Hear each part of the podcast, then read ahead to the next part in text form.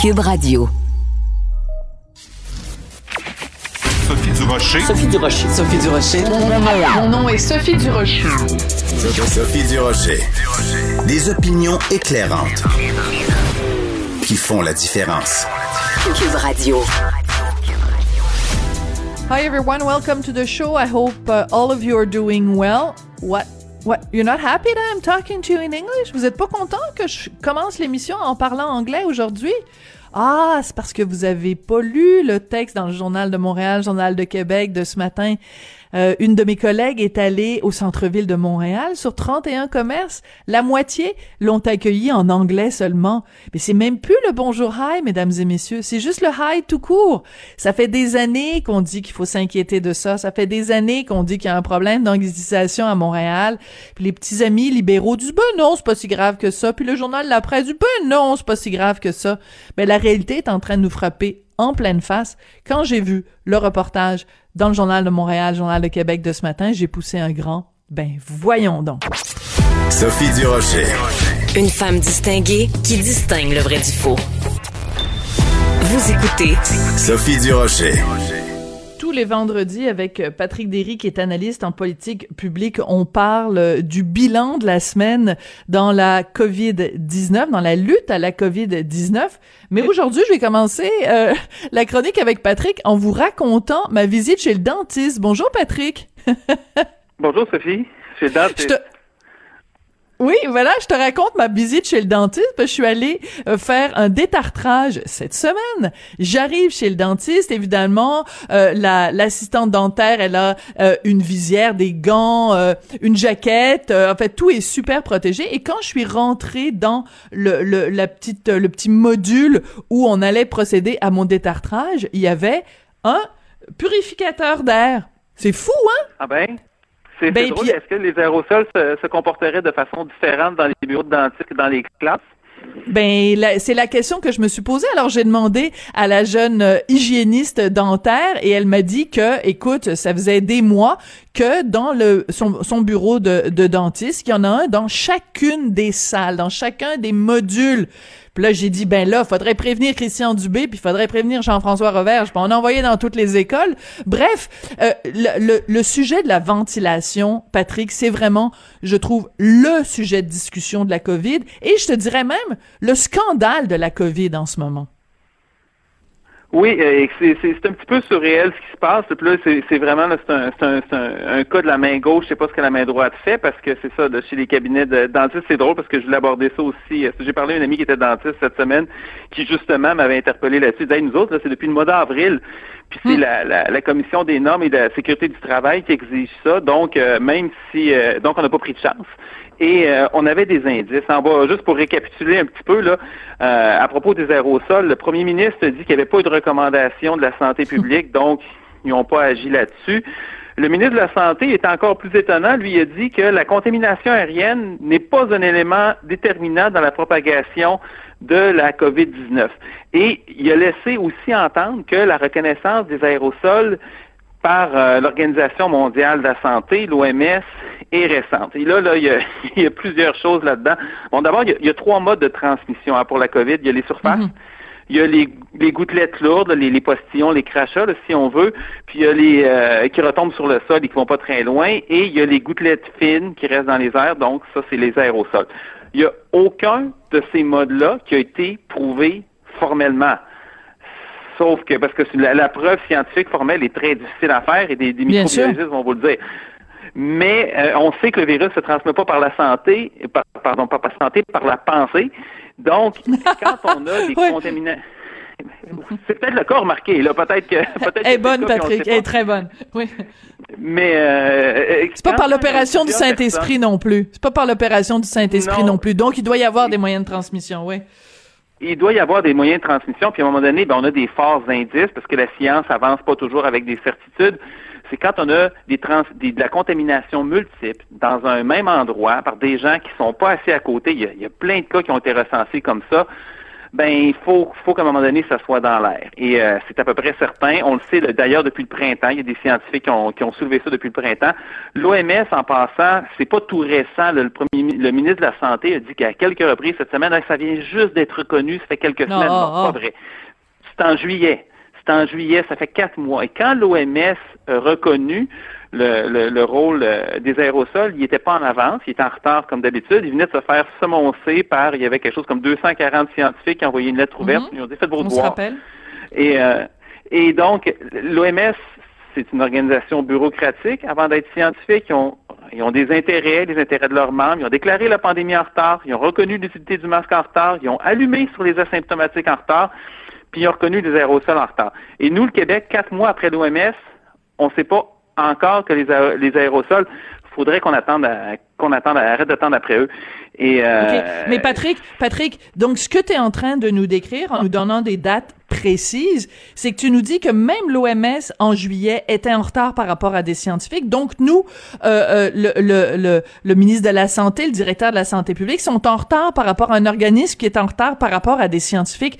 Mais tu me surprends beaucoup parce que moi je pensais que Dr Arruda c'était un scientifique, je pensais que la santé publique c'était un, des scientifiques, je pensais que l'Institut national de la santé publique c'était des scientifiques. Fait que on, on, on est en retard par rapport à des scientifiques, mais les gens qu'on a qui sont des spécialistes sont eux-mêmes des scientifiques, donc c'est d'autant plus fâchant. Oui, ben euh, c'est sûr que le Québec vit dans un univers parallèle où les lois de la physique sont différentes.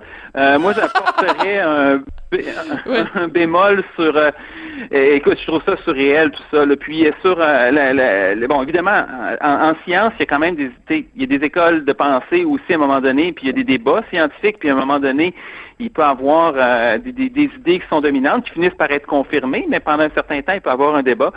Euh, je mets, euh, donc, et sur le, les, les, médecins de santé publique, ils ont une formation scientifique, mais c'est pas des gens qui sont dans la science dure à journée longue non plus. Et le docteur Arruda, il est dans un autre univers depuis plusieurs années. Il est dans, il est dans l'univers politique. Euh, bon, mais justement, parlons-en du docteur Arruda parce que euh, donc on a appris euh, cette semaine donc qu'il allait avoir un conseiller en communication euh, payé 20 000 dollars par mois pendant un maximum de trois mois, donc 60 000 dollars. J'ai fait une blague à, avec euh, mon collègue Pierre Nantel avec qui je fais une chronique le matin et j'ai dit ben c'est pas un conseiller en communication dont tu as besoin, c'est un conseiller en jugement parce que je faisais référence évidemment à différents comportements un peu atypiques mettons de la part de Dr Arruda.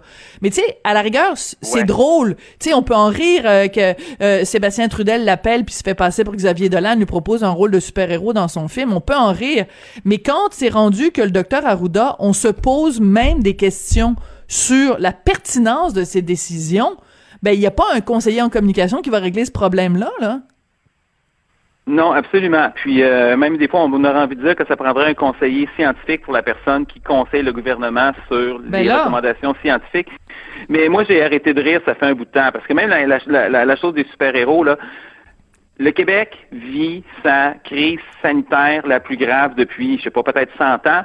Euh, les deux personnes qui sont au centre de ça, c'est évidemment le premier ministre et l'autre personne, c'est le directeur de la santé publique nationale. Et on pourrait penser que pendant que des gens meurent, ça occupe tout son esprit. Et là, je comprends qu'à un moment donné, le soir, s'il y a le goût de lire des Astérix ou c'est de ses affaires.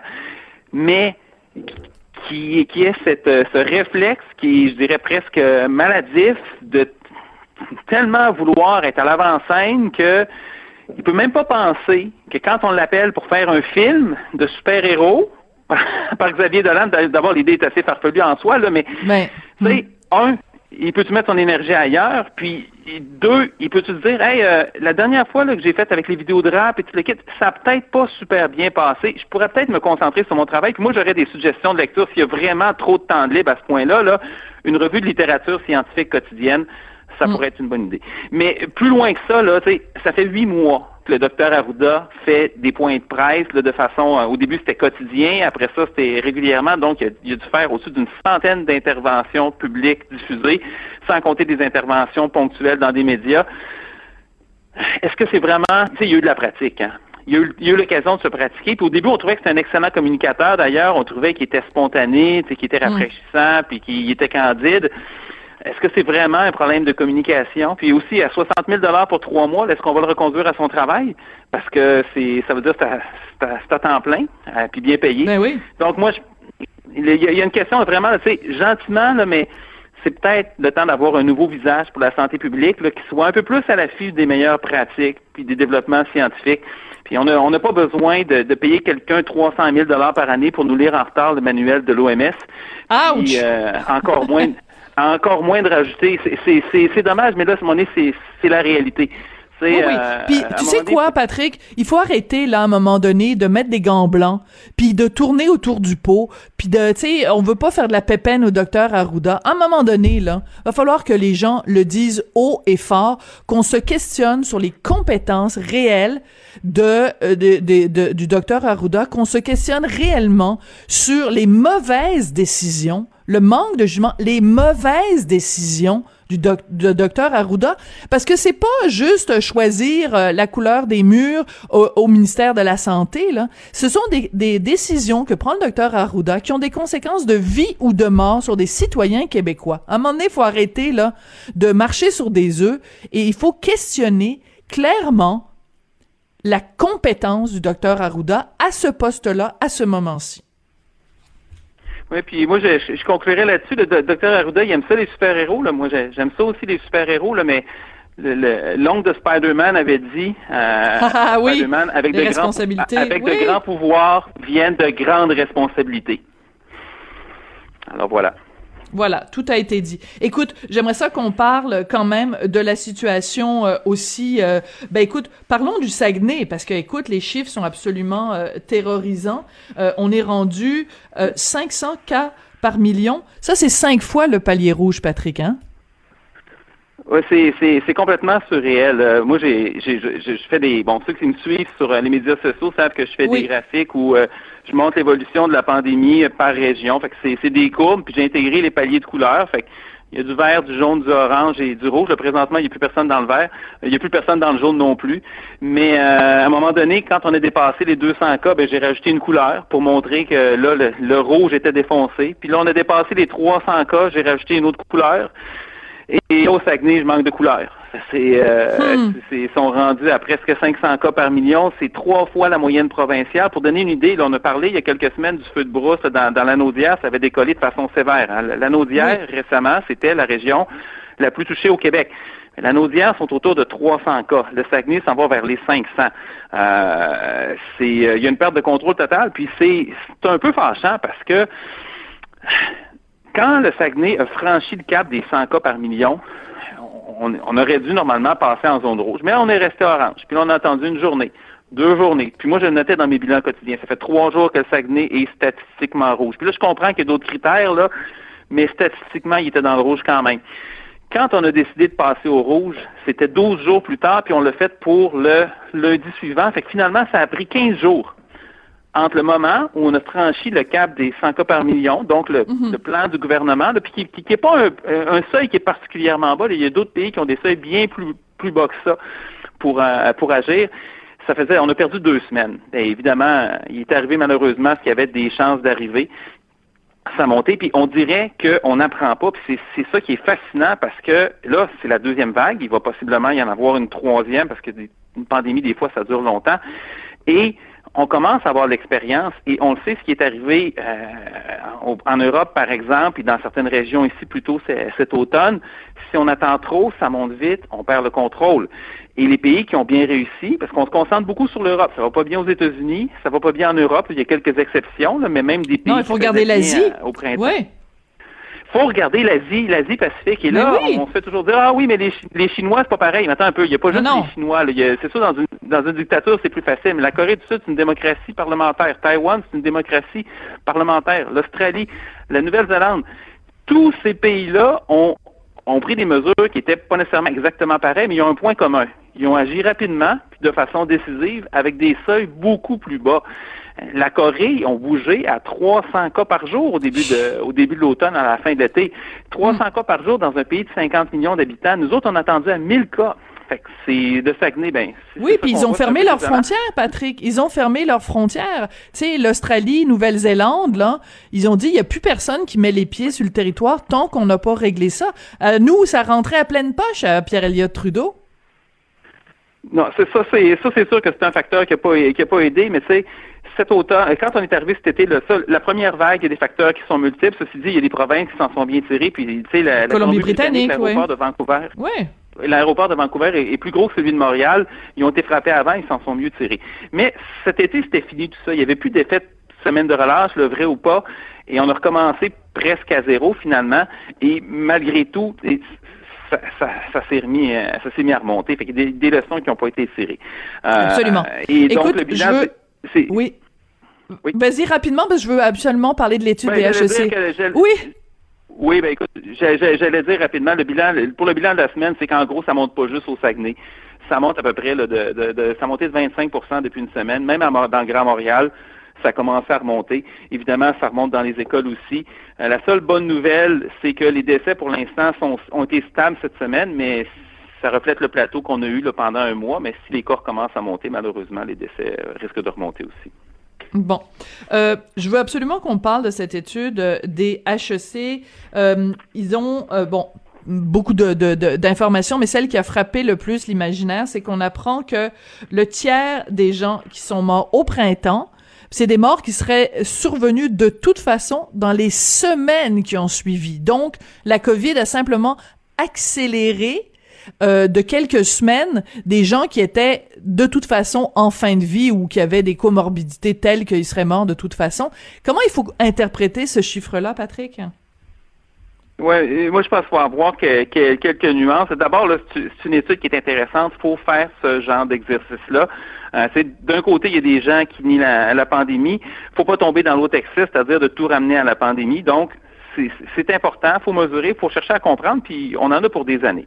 Euh, eux, ce qu'ils ont compté, c'est les morts de la COVID en, entre mars, les morts entre mars et juin, l'excès de mortalité. Donc, au Québec, il y a eu environ 6 000 morts entre mars et juin. Euh, et ils sont arrivés à la conclusion que 1800 morts environ seraient morts dans les semaines suivantes, donc un peu moins du tiers. Euh, et qu'est-ce qu'on a fait? On a compté la différence de mortalité pour des causes comme les cancers, les maladies cardiaques, Alzheimer, le diabète. Et en faisant ça, on est arrivé à la conclusion que le vrai total de morts de la COVID, c'est de 4200 et non de 6000. Et c'est ce qu'on appelle l'effet de moisson, c'est-à-dire que quand il y a une vague qui frappe comme ça, c'est les plus vulnérables qui décèdent en premier, puis leur, mort est devancée. Euh, et parfois de pas beaucoup. Bon, un peu de contexte, c'est intéressant, mais c'est probablement pas complet. L'espérance de vie en CHSLD, c'est 27 euh, mois, selon un rapport du commissaire de la, santé qui euh, date de quelques années, donc environ deux ans et trois mois. Ça, c'est en temps normal, pas quand il y a une pandémie. Et ça signifie qu'il y a environ 1500 décès par mois en CHSLD. Donc, c'est certain qu'un certain nombre de personnes vulnérables en CHSLD, même en dehors, seraient décédées quand même. Sauf que il n'y a pas eu de baisse cet été. Fait que la deuxième partie de l'effet de moisson, ah. on ne l'a jamais vu. C'est pas arrivé. Et euh, même, il y a eu une remontée cet automne, euh, ah, évidemment parce que la, pandémie continue, a continué. Donc, on a eu une montagne au printemps, mais on n'a pas eu de crevasse si hmm. on veut, après. Et si on avait 1500, 1800 personnes qui étaient décédées prématurément, on aurait dû voir une baisse cet été euh, peut-être pendant un 5-7 semaines, on aurait eu 200-300 morts de moins que la moyenne des dernières années là, ajustée pour la croissance de la population, et c'est pas arrivé. Euh, il n'y a pas eu de mortalité excédentaire non plus qui était due aux tests et aux chirurgies retardées. Ceci dit, puis là, je dis pas que ça, que ça, arrivera pas. Euh, ça va en fait probablement arriver, mais on sait, on sait pas quand. Fait, fait que ça, c'est des nuances qu'il euh, faut apporter. C'est des nuances importantes. C'est correct. Euh, on va se quitter là-dessus, Patrick. Mais écoute, c'est c'est drôlement intéressant de toute façon à observer. Puis écoute, on, on revient rapidement là. Docteur Arruda, je pense qu'il y a quand même des questions à se poser. La question de la ventilation est plus cruciale que que, que jamais. Écoute, mon frère est, est professeur suppléant et écoute euh, depuis le, début de la rentrée, donc il laisse les fenêtres euh, ouvertes dans les classes. Mais tu sais, au mois de septembre, ça va. Octobre, novembre, mais tu sais, rendu au mois de janvier, là, on peut pas continuer avec des classes avec des fenêtres ouvertes. Ça n'a aucun sens. Patrick Derry, euh, spécialiste analyste en politique publique, merci beaucoup d'être avec nous tous les vendredis pour nous éclairer. Ça fait plaisir. Bonne fin de semaine.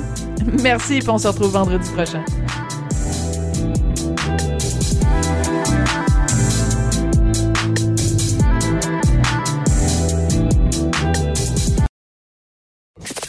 Avertissement. Cette émission peut provoquer des débats et des prises de position pas comme les autres. Vous écoutez Sophie Durocher. C'est une date euh, qui donne froid dans le dos. Le 13 novembre 2015, le terrorisme islamiste a encore frappé en France. Il y a cinq ans, donc, il y a eu tous ces morts à la terrasse des cafés, des restaurants, euh, également au Stade de France, mais aussi et surtout 90 personnes sont mortes au Bataclan, cette salle de spectacle mythique à Paris. Mon prochain invité y était il a survécu après deux heures et plus d'horreur. Fred DeWild, bonjour. Bonjour. Est-ce que pour vous, le fait de nous parler, de parler aux auditeurs de Cube aujourd'hui, cinq ans plus tard, est-ce que ça vous fait du bien? Est-ce que c'est une forme de, thérapie d'accepter d'en parler? Ou au contraire, est-ce qu'il y a euh, un, côté euh, de revivre ce traumatisme-là? Quel, quel effet ça vous fait quand vous en parlez cinq ans plus tard? En parler, l'évoquer n'a pas d'effet particulier. C'est euh, ni thérapeutique ni euh, de reviviscence, euh, pas d'une manière généraliste en tout cas. c'est un devoir de mémoire. Hmm. en parler, c'est ne pas oublier. Il ne faut pas oublier ça. bon, alors moi c'est clair que je n'oublie pas, je vis avec malheureusement tous les jours, mais les gens qui ne l'ont pas vécu euh, peuvent oublier, on peut oublier d'une manière générale et il faut surtout éviter ça. Oui. Et en même temps, c'est difficile de l'oublier parce que il y a eu bien sûr les événements du Bataclan, mais depuis en cinq ans, il y a eu d'autres événements. Euh, pas plus tard qu'il y a quelques semaines, il y a même pas un mois, ce professeur français, ce professeur Samuel Paty qui a été euh, décapité. Quand arrivent des événements semblables à ce qui est arrivé au Bataclan, est-ce que ça vous replonge à chaque fois dans une dans une certaine détresse où vous êtes maintenant au fil du temps capable de mieux euh, euh, appréhender quand vous ouvrez les nouvelles et que vous voyez qu'il s'est passé quelque chose de semblable? Non, ça a toujours un impact. Ça a toujours un impact très très fort. Euh, mais vous faisiez le lien avec le Bataclan. Pour moi, c'est complètement différent. Le Bataclan était une attaque groupée très très organisée. Euh, on n'a plus vu ça depuis justement le Bataclan. À chaque fois, ça a été des actes isolés, très mhm. isolés. Et on a toujours eu du mal à démontrer justement euh, l'aspect organisé des choses. Euh, ça paraît toujours à chaque fois être beaucoup plus un événement, comment dire, même s'il est calculé, même s'il est préparé, le, ça n'a plus le même aspect. C'est l'événement, l'effet d'un homme seul, pas euh, de d'une organisation derrière. Voilà. Mais le résultat est le même. le résultat est le même, par contre. Non? Pas tout à fait. Pas tout à fait. Euh, le nombre de morts est sensiblement différent. Euh, le, 13 novembre, c'est quand même 130 morts. Donc, bien entendu, la mort est la même, le nombre, les conséquences sont quand même très différentes. La, à mon sens, ce qui est pareil, c'est l'impact terrorisant. Voilà, c'est ce que je voulais dire, Monsieur De Wild. Oui. Qu'il y ait 30, qu'il y ait 30 morts, qu'il y ait 130 morts, qu'il y en ait un seul, l'effet terrorisant est là et c'est bien ce que Daesh sait. Euh, c'est pas nouveau. Une attaque, quelle qu'elle soit, un mort, quelle qu'elle soit, et surtout lorsqu'elle est aussi horrible que ça, décapitation, l'impact reste quasiment le même. Maintenant, euh, il faut pas se tromper. Les gens oublient quand même très très vite parce que on n'a pas envie de vivre avec ça dans la tête.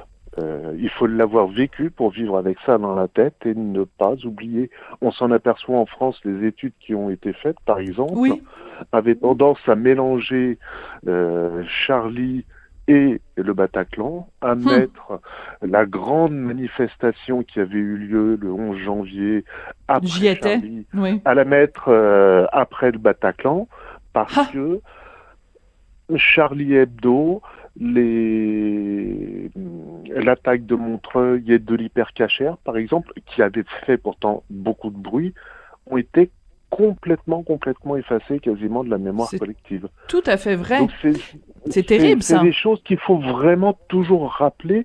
Non, c'est un problème historique, c'est un problème de comme lorsqu'on apprend l'histoire, on se souvient de quelques petites choses et puis le reste on confond. Là, c'est une autre histoire moderne, mais je pense qu'il y a un problème dans la mission euh, euh, journalistique historique qui est de vraiment reparler euh, des faits et d'avoir une approche des faits qui soit factuelle et non pas simplement euh, au moment du. Euh, nous, quand on euh, parle des attentats, on précise toujours des attentats du 13, alors qu'en France, c'est qu- quasiment tout le temps cité comme attentat du Bataclan Voilà. Très symptomatique de, de l'erreur qui en est faite et du coup de l'erreur qui se, se confond. Après, je pense que malheureusement, il y a aussi quand même un phénomène euh, humain qui est de ne pas complètement vouloir euh, penser sans cesse à ça. hein. C'est sûr, mais en même me temps, paraît normal.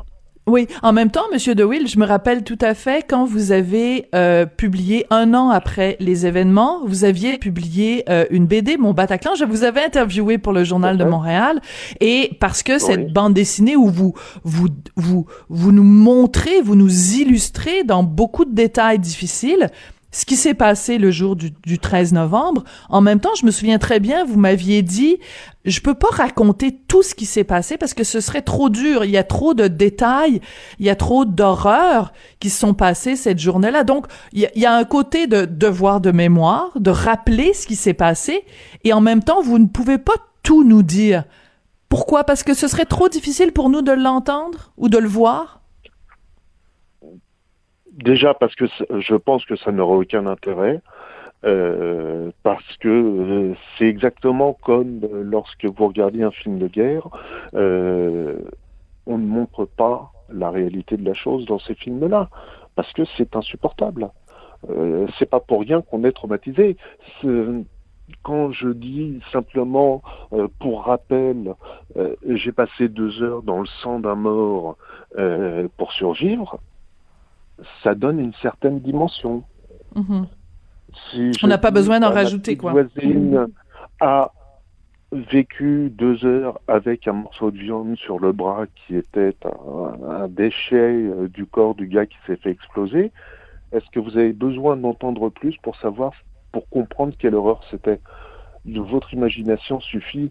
Mhm. Euh, c'est une forme de préservation et en même temps, c'est une forme de non-communication sur l'horreur qui a été provoquée ce jour-là. Savoir que c'est l'horreur n'a pas besoin de vous dégoûter au point de vous faire ressentir cette horreur-là, parce que c'est répandre ce que le- les terroristes souhaitaient. C'était absolument horrible. Mais est-ce que ça va vous terroriser? Oui, si je vous le dis, ça va vous terroriser. Hmm. C'est Je comprends. donner encore plus d'impact à ce que le- les terroristes voulaient faire. Maintenant, il faut pas oublier ça, mais il faut pas l'oublier, pas dans le sens forcément attaque absolument catastrophique, mais tout ce qui a été créé à partir de là.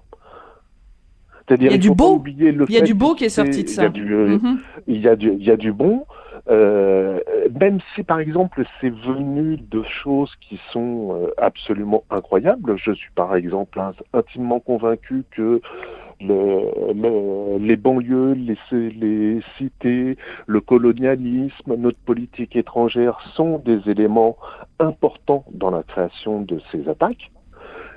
Il ne faut pas oublier ça. Il ne faut pas oublier ce qui est sorti de positif de toutes ces attaques. Il ne faut pas oublier tout ce que ces attaques ont créé et ne pas se focaliser simplement sur ce que ces attaques ont fait, comme bah, ces attaques ont fait 130 morts. Ça, c'est Ouais. une partie de la réalité et c'est un peu le tort que l'on a euh, à l'heure actuelle, c'est de ne se focaliser que sur cette partie sensationnaliste et non pas sur toute la donnée.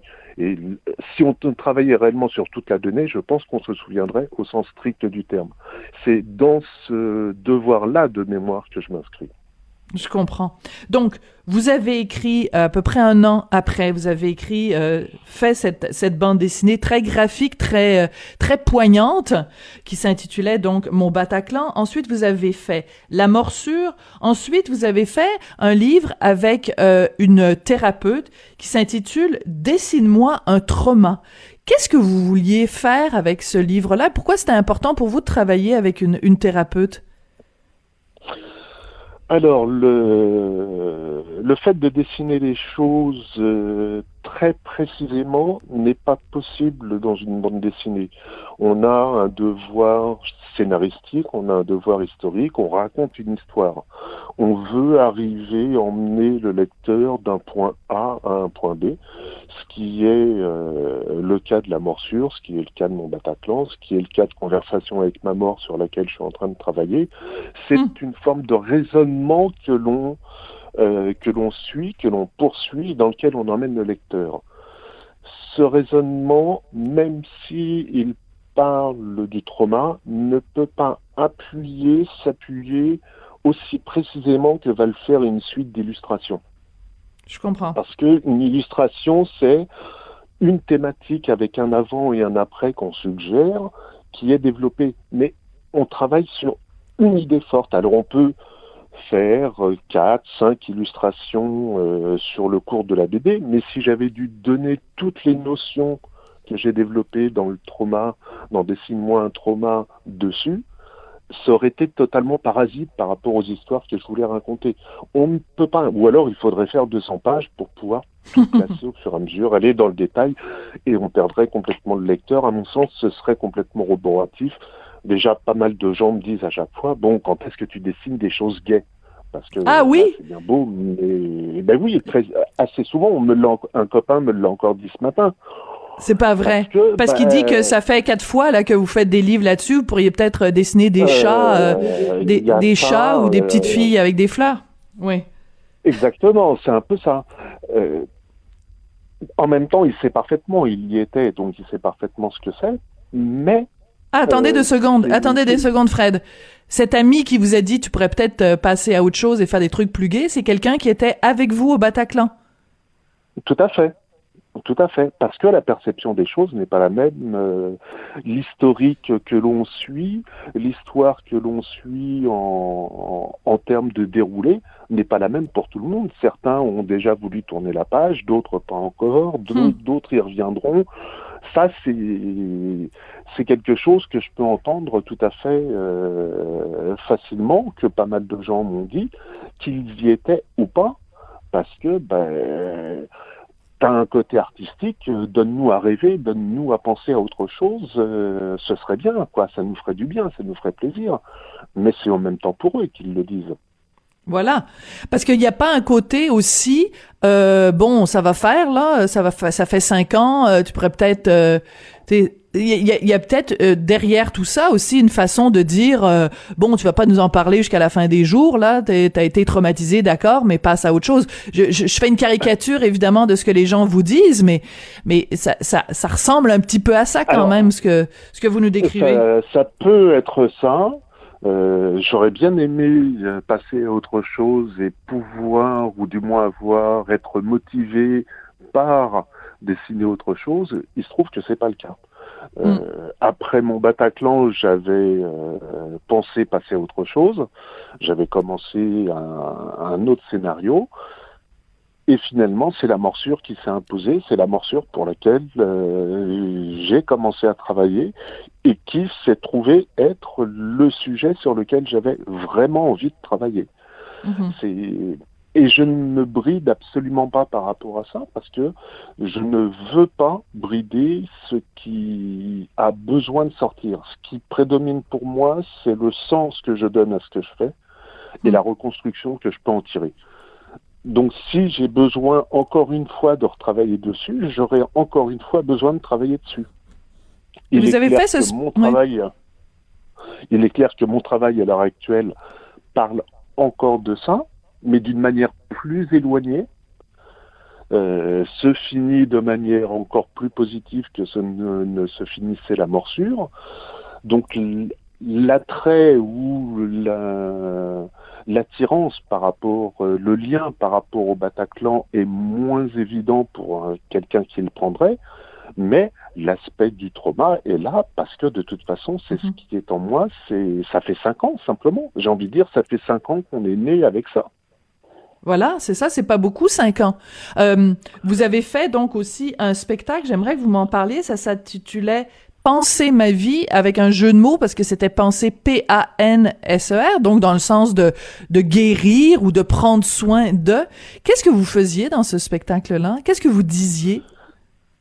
Alors, euh, moi, je ne dis rien puisque j'ai écrit. On a une actrice qui joue mon rôle, euh, donc qui déclame, euh, qui exprime mes mots, et un guitariste qui hmm. est euh, Franck Captain Boogie, qui est sur scène et qui, en gros, ambiance euh, les mots que j'ai mis. Euh, le spectacle est en trois parties. La partie qui raconte le Bataclan, la deuxième partie qui passe de l'après immédiat à un après beaucoup plus distant et sur les considérations de la vie donc qui évoluent entre euh, ce que j'ai pu penser au sortir du Bataclan jusqu'à plusieurs années après et une troisième partie qui est un peu le rôle que l'on se donne nous maintenant que l'on a qui est celui de guide vers la vie dans la hmm. société futile dans laquelle nous sommes. Euh, c'est un ressenti qui est très fort, je pense, parce que nous sommes extrêmement attachés maintenant à tous les signes de vie, à mm. tout ce qui donne à penser que nous sommes en vie, finalement tout ce qui nous fait vivre, c'est-à-dire toutes les choses importantes. Euh, ce qui me fait penser exactement à la critique qui est à l'heure actuelle de fermer les lieux de vie, les lieux de culture en France à cause du mm. Covid. Terrible. Euh, c'est tuer la culture. Eh, c'est exactement ça. C'est finalement ce qu'on a de plus important au profit d'une économie. Euh, c'est ce qu'on a vu sur ces 40 dernières années. On a fait des économies sur l'hôpital, mais ces économies, en une année de Covid, elles ont totalement volé en éclats et on va finalement les dépenser. On n'aurait pas fermé tous les lits qu'on a fermés, on aurait pu éviter ça. Oui. Alors, bah, écoutez, je, je pense qu'on va se laisser sur ce, ce mot qui est, je pense, un, un mot-clé. Vous avez parlé de reconstruction tout à l'heure. C'est ce qu'on vous souhaite, euh, Monsieur DeWild. Et puis, euh, bah, écoutez, quand je vous avais interviewé il y a quatre ans maintenant, vous aviez une petite fille euh, de quatre ans. Et euh, j'espère que qu'elle va bien aujourd'hui et que elle, elle, vous pouvez partager avec elle des, des, des, des réflexions que vous avez eues suite au Bataclan. Oh, je partage euh, beaucoup de câlins déjà, euh, des réflexions, oui, des blagues. Euh, elle est pleine de vitalité malgré ça, malgré tout ce qu'elle peut entendre et malgré tous les événements.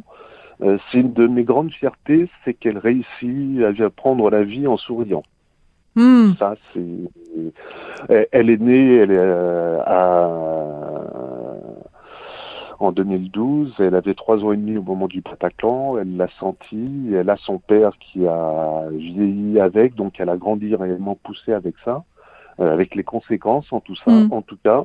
Mais elle sourit et c'est une euh, jeune fille pleine de vitalité. Ah ben ça c'est une très très belle façon de terminer euh, cette entrevue et euh, ben vive la vie et euh, célébrons-la en, en, cette journée du 13 novembre. Je pense que c'est ça qu'il faut faire. Il faut pas céder justement à, la terreur parce que sinon c'est les vilains qui gagnent et donc il faut célébrer la vie. Merci beaucoup de nous avoir parlé aujourd'hui, Monsieur DeWill. Merci à vous. Fred DeWill, donc survivant de l'attentat du Bataclan du 13 novembre 2015, euh, qui, euh, donc un an plus tard, en 2016, avait publié euh, une bande dessinée vraiment très impressionnante, très graphique, Mon Bataclan, et qui depuis a publié beaucoup d'autres ouvrages sur le même sujet. Je trouvais que c'était important aujourd'hui d'entendre sa voix.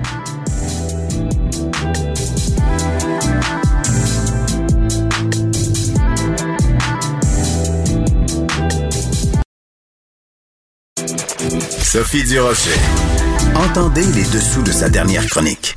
Cube Radio. Alors, vous l'avez appris cette semaine dans le Journal de Montréal, le Journal de Québec, les fameuses blouses médicales là, qui avaient été achetées d'urgence par le gouvernement Trudeau à une toute petite compagnie pratiquement inconnue. Ces blouses-là ont coûté près d'un quart de milliard de plus qu'en temps normal. 250 millions de plus que ce que ça coûte en temps normal des blouses médicales.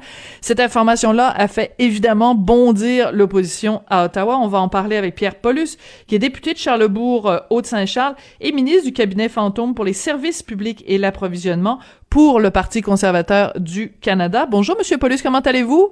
Bonjour, Mme Durocher, très bien, merci.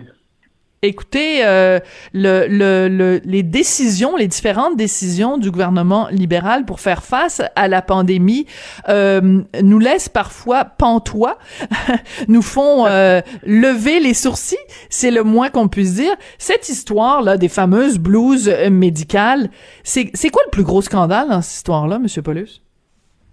Ben, c'est toujours, ben, premièrement, actuellement, ce qui me dérange le plus, c'est que tous les contrats, il y a 6,1 milliards de dollars qui ont été donnés en contrat pour l'achat de blouses, de masques, de, différents équipements de protection. Mm-hmm. De février euh, aller jusqu'au mois de juillet, tous ces contrats-là, on sait qui a eu le contrat, mais on n'a aucun détail. Le gouvernement se sert de la protection d'une forme de sécurité nationale, sécurité des contrats, pour ne pas dévoiler. Donc, l'information qu'on trouve, il faut creuser parce que le gouvernement cache l'information. Donc ça, c'est un des grands problèmes. Aucune Ah oui, transparence. le manque de transparence, on parle c'est ça. on parle d'acheter des jaquettes, là, je veux dire, je comprends que les prix, négociation de prix, il y a un enjeu, mais à partir du moment actuellement où tout est acheté, tout est payé, pourquoi on veut pas, on veut toujours pas donner l'information sur ces contrats-là? Ça, ça me dérange, parce que là, on parle pas des petits contrats-là, on parle de, de centaines de millions de dollars. Euh, ce contrat-là qu'on apprend à donner à, à des entrepreneurs, là, compagnie d'importation de produits d'alimentation d'Ottawa, se ramasse avec un contrat total de 371 millions. Puis comme vous dites, on apprend qu'on aurait payé 230 millions de trop. Euh, c'est très questionnable. Et moi, je veux dire, ces montants-là, les contribuables sont en, en droit de savoir ce qui s'est passé. Et en plus Est-ce qu'on peut- Oui, mais je veux juste faire l'avocat du diable deux secondes, euh, Monsieur Paulus, parce que bon, quand on est dans l'opposition, c'est normal de s'opposer. Mais est-ce qu'on peut pas quand même trouver une, euh, une une raison à ce manque de transparence du gouvernement? C'est-à-dire que si en effet, euh, euh, le gouvernement Trudeau donne accès à tous les détails des contrats. Est-ce que ça va pas faire en sorte que la prochaine fois que le gouvernement va vouloir négocier pour acheter de l'équipement médical, que ce soit euh, des, des, euh, de, ben, des- soit des blouses, des masques, peu importe, que c'est c'est une compétition quand même féroce sur la scène internationale en ce moment pour se pro- procurer ces équipements là de protection euh, personnelle. Est-ce qu'il n'y a pas une raison légitime pour laquelle Ottawa veut ne pas rendre ces documents-là publics? Ça peut en partie s'expliquer, oui, parce que quand on est en affaires, c'est sûr qu'il y a des secrets d'affaires qui sont importants. Mais de l'autre côté, comment qu'on m'explique qu'actuellement, au Canada, on a des inventaires qui dorment dans des entrepôts, d'entrepreneurs qui ont déjà importé, ça fait des mois et des mois, des équipements de ce genre-là, à un prix connu qui est plus abordable, et qui sont sont dans l'impossibilité de, de faire affaire avec Santé Canada. Ils sont pas capables. Envoient leurs demandes, font ce qu'il faut, puis ils n'ont aucune réponse. Là, Ah dis, oui? ils J'ai des, j'ai des contacts actuellement des entreprises qui sont basées au Québec, en Ontario et ailleurs au Canada, qui sont actuellement en train de regarder pour vendre leurs marchandises en Europe parce qu'au Canada, ils sont pas capables d'écouler leur stock. Ben oui. Fait que nous, on donne 371 millions de dollars à un, un individu qui connaît rien là-dedans, qui achète du- des blouses en Chine, alors qu'au Canada, on a déjà des entrepôts bien pleins. Et même moi, je, je remonte au mois Hmm. de juin, j'étais dans une entreprise à Montréal, il y avait 10 millions de masques. Le monsieur, je dis, qu'est-ce que tu fais avec ça? Il dit, je suis pas capable de les vendre. Puis ils sont en entrepôt dans la région de Montréal, que je les ai vus de mes yeux. Fait que, à un moment donné, là, c'est oui, on est dans l'opposition. Les gens disent bah c'est facile chialer. Mais quand on a des faits comme ça, qu'on a des, choses que tu as des Canadiens, des Québécois qui ont du, matériel, du stock en main, qui sont pas capables de communiquer avec le gouvernement fédéral, puis qui ont fait affaire avec les Chinois, ça me dépasse. Ouais. Euh, Et surtout, je dirais, euh, ça augure mal pour la suite des choses. C'est-à-dire que quand va être le temps, parce que là, bon, c'est de, de l'équipement euh, de protection personnelle ou c'est de l'équipement euh, euh, médical, des blues et tout ça.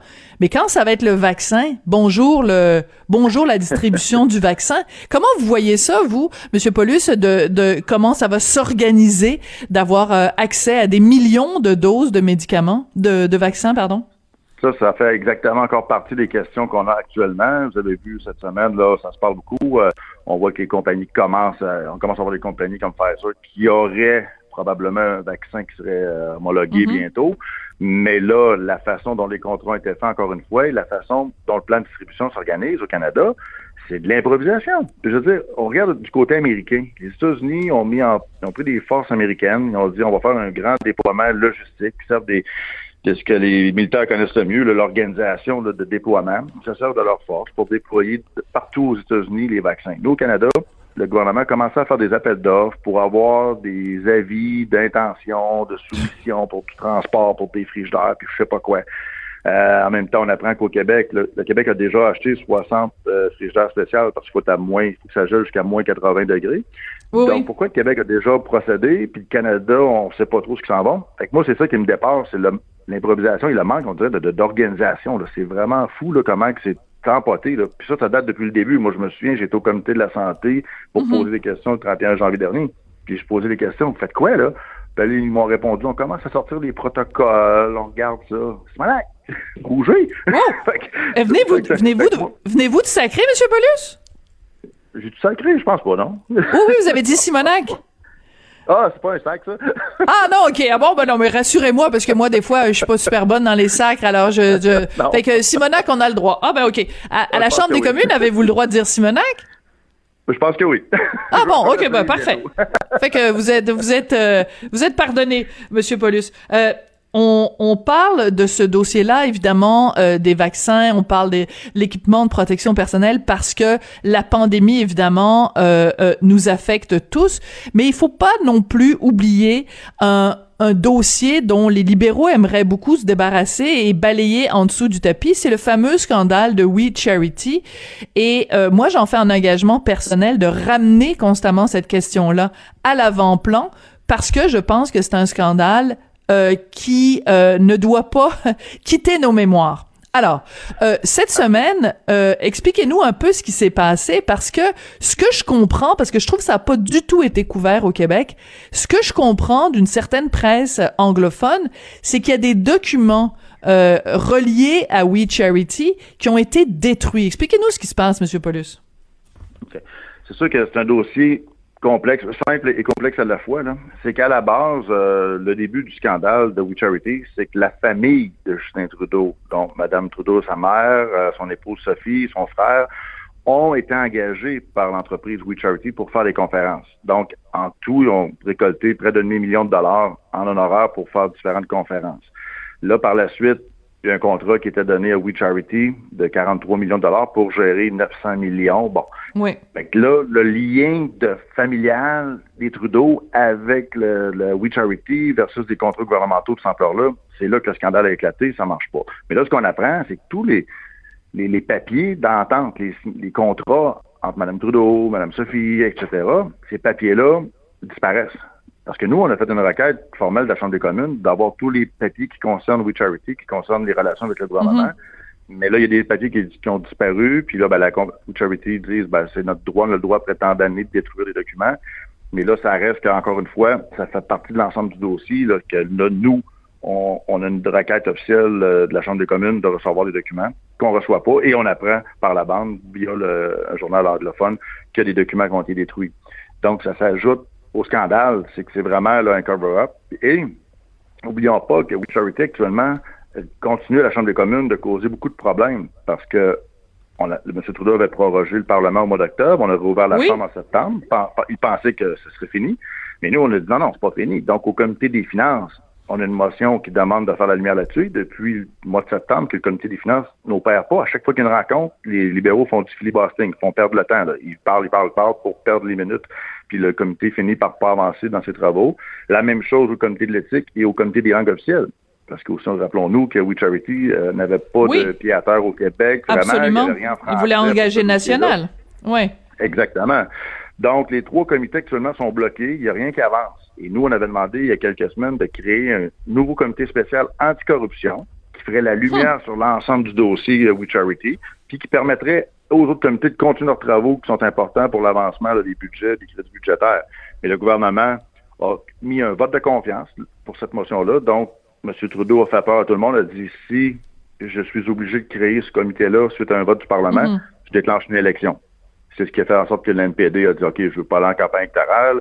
Euh, ils ont voté avec les libéraux et ça n'a pas été créé. Donc, le comité anticorruption n'a pas lieu. Ça, continue actuellement à Ottawa. Puis à chaque fois, moi, je suis au comité des opérations gouvernementales. Dès que je parle de We Charity, là, les libéraux se mettent à filibuster, à bloquer tout ce qui se passe. C'est vraiment, euh, il y a une crainte énorme du côté libéral de ça, qu'on sache qu'est-ce qui s'est passé là-dedans. Parce que je crois que c'est beaucoup plus euh, sérieux que ce qu'on connaît.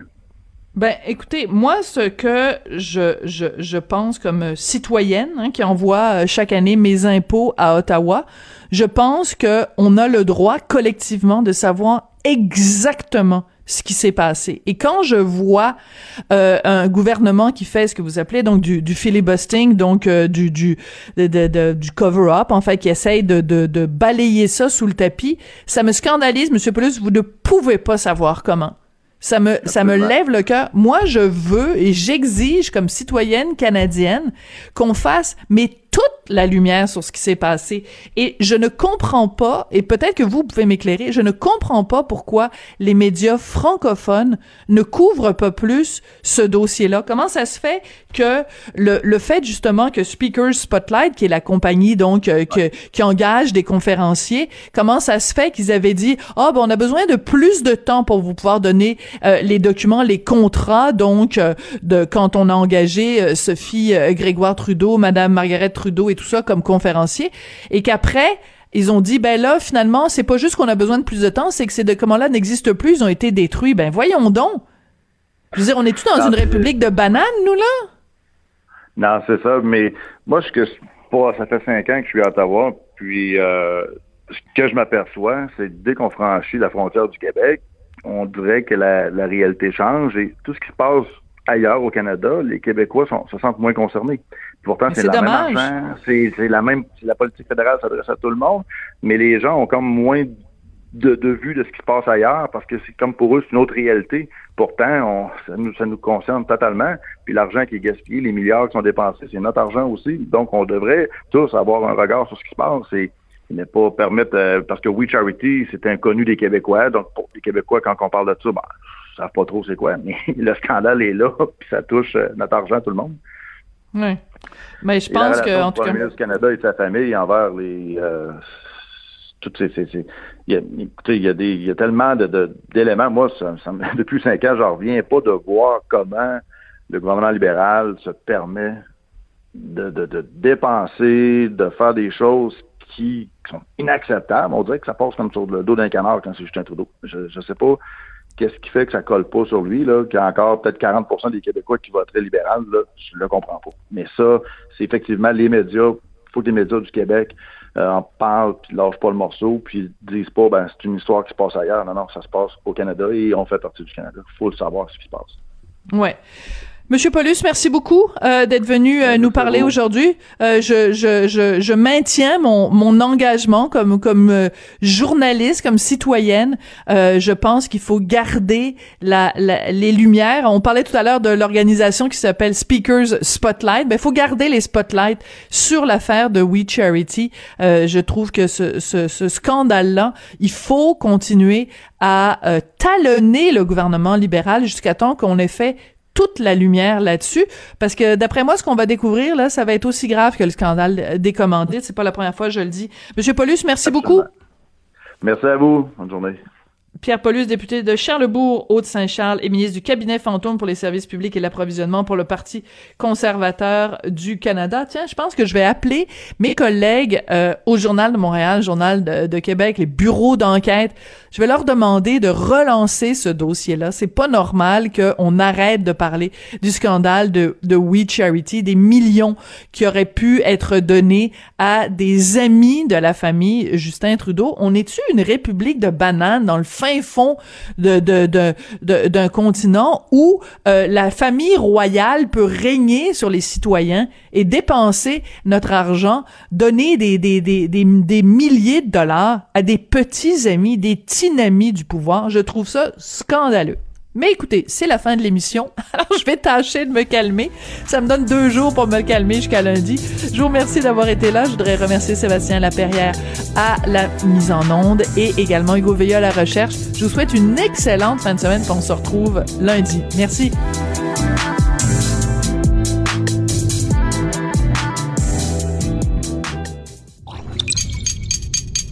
Cube Radio.